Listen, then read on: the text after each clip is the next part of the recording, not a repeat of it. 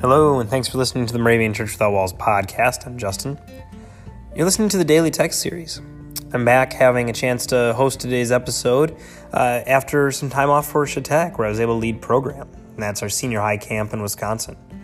Looking ahead, August 1st through 9th, there's going to be some special guest readers on our podcast recorded at that camp. Look ahead to those special episodes. And if you want to be a guest reader on the podcast, an episode leading up to then or after, go ahead to dailytextpodcast.org. Our sign up sheet has been updated with more dates and more opportunities for you to be a guest reader and share your voice and your reflection on this podcast.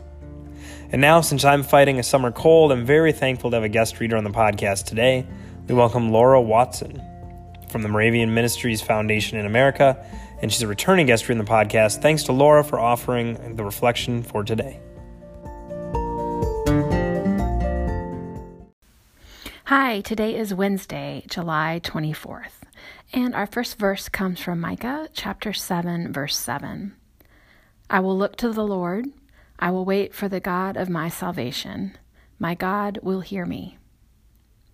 And our New Testament verse comes from Romans chapter 5, verse 5. Hope does not disappoint us. I wanted to read today because it is my birthday.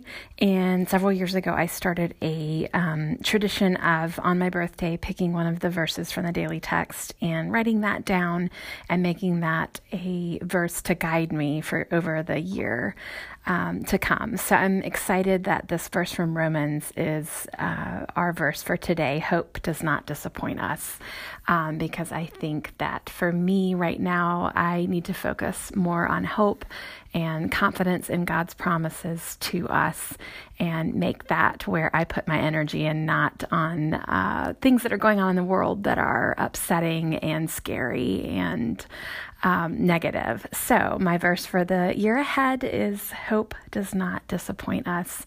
And I think that's a beautiful verse uh, for me to focus on. Let us pray. Loving God, thank you for scripture that reminds us of who you are. You are faithful, loving, providing, accepting, and so much more.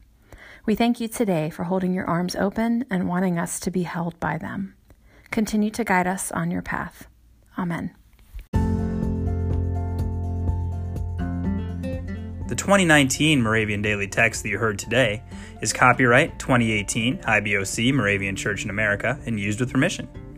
If you want to get a copy of the Moravian Daily Text, sign up for the Daily Text email, or just learn more about the Moravian Church or this tradition, go to moravian.org. You are listening to MC 1457, The Lamb.